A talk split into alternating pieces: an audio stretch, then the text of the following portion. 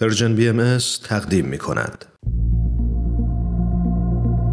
تو این میونه راه عمر یک نگاهی پشت سرت بنداز بهمن پشت سر. حرفای دلتو تو این نامه ها به اونها پر از یاد و خاطره ها و شادی ها و دستیابی ها از آثارشون. خیلی از اون آدم ها دیگه تو این دنیا زندگی نمی کنن تأثیری که روی تو یا بشینی براشون نامه میشه اما در عالم خیال نامه تو می‌تونی اونها رو براشون بفرستی. نامه هایی بدون تمر بدون تاریخ.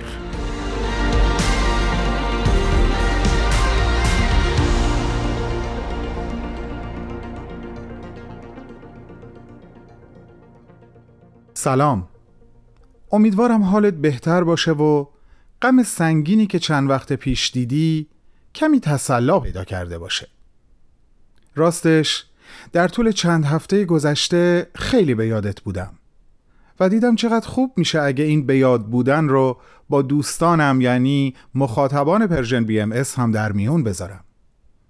ای کاش خود تو هم یه روزی شنونده این نامه باشی. هرچند که امکانش خیلی کمه. ولی من امیدم از دست نمیدم. از اینکه در بین اعضای خانوادت تصمیم گرفتم برای تو نامه بنویسم حقیقتا خوشحالم. چون همتراز دیگر عزیزانت یا بهتر بگم عزیزانمون در اوج زیبایی و جلوگری بودی و هستی اما اونقدرها دیده و شنیده نشدی. دلایلش رو به کنار می‌ذارم چون به قول معروف توضیح واضحات هست و مصنوی هفتاد من کاغذ. و نوشتن این نامه فقط و فقط یک ادای دین هست به تو که همیشه در مه شکفتی. اما این باعث نشد که از شکفتن چشم بپوشی و این راه سبز و طولانی رو طی نکنی.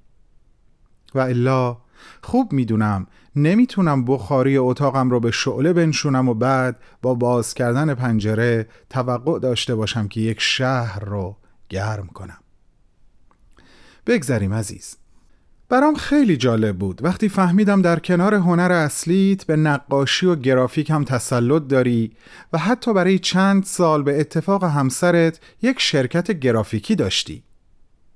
اما شنیدن خاطرات تو در ارتباط با هنر اصلیت یعنی موسیقی خیلی برام شنیدنی و البته آموزنده بود. اونجا که تعریف می‌کنی از سیزده چهارده سالگی فعالیتت رو شروع و آموزش ستار رو نزد استاد لطفی در آموزشگاه موسیقی چاوش آغاز کردی. اما اون آموزشگاه در اون سالها از بد حادثه مرتبا تعطیل می‌شد و درش رو میبستن. و این اتفاقها در نهایت باعث شد اساتید و هنرمندانی مثل آموزگار ستار خودت استاد لطفی ایران عزیزمون رو ترک کنن و در دور دست ها به زندگی ادامه بدن. اما همه اینها تو را از حرکت باز نداشتن. البته که کوه بزرگ و محکمی که حامی اصلی تو بود هیچ وقت نه تو رو ترک کرد و نه ایران رو. و تو رو در آغوش خودش و هنر نابش پرورش داد و به عنوان یک خواننده تربیت کرد و به سمر نشوند. پدرت رو میگم. پدری که عاشقانه دوستش میداری و دوستش میداری.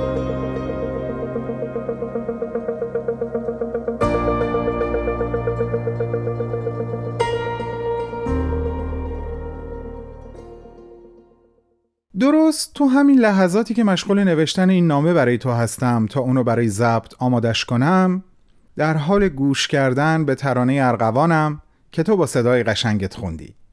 شعر ماندگار هوشنگ ابتهاج سایه و موسیقی زیبای سورنا صفاتی.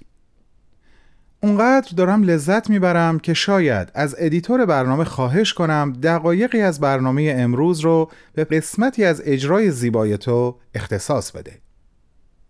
این آلبوم طبیعتا نمی‌تونست به دلیل اینکه خوانندش تو هستی در ایران مجوز پخش بگیره بانو.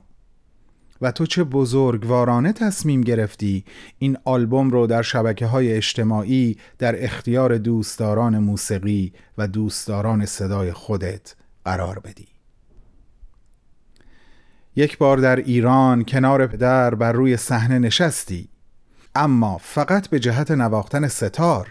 اما خوشحالم از اینکه تجربه خوندن در کنار او رو بیرون از مرزهای سرزمینمون داشتی.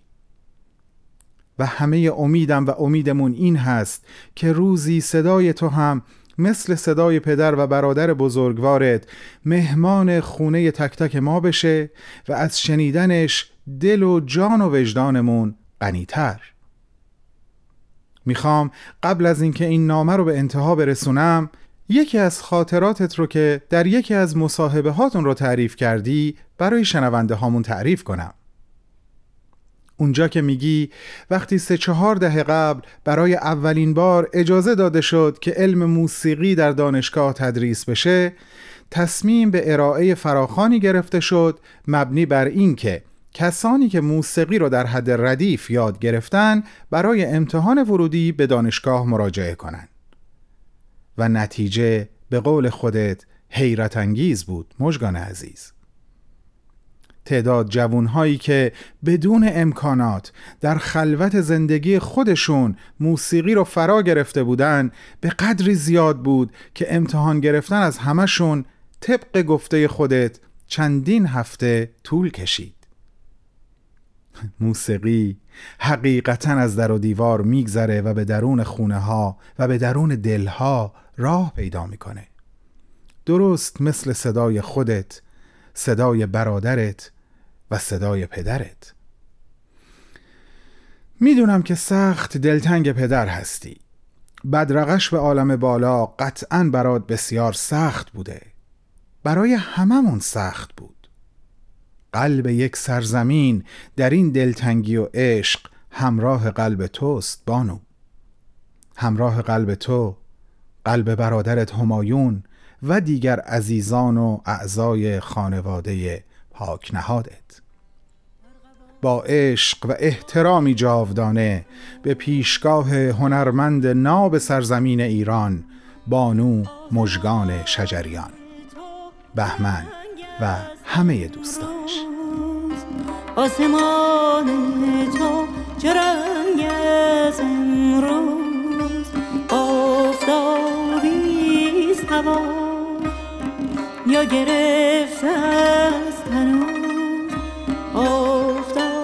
آفتابی هوا یا گرفته از تنوز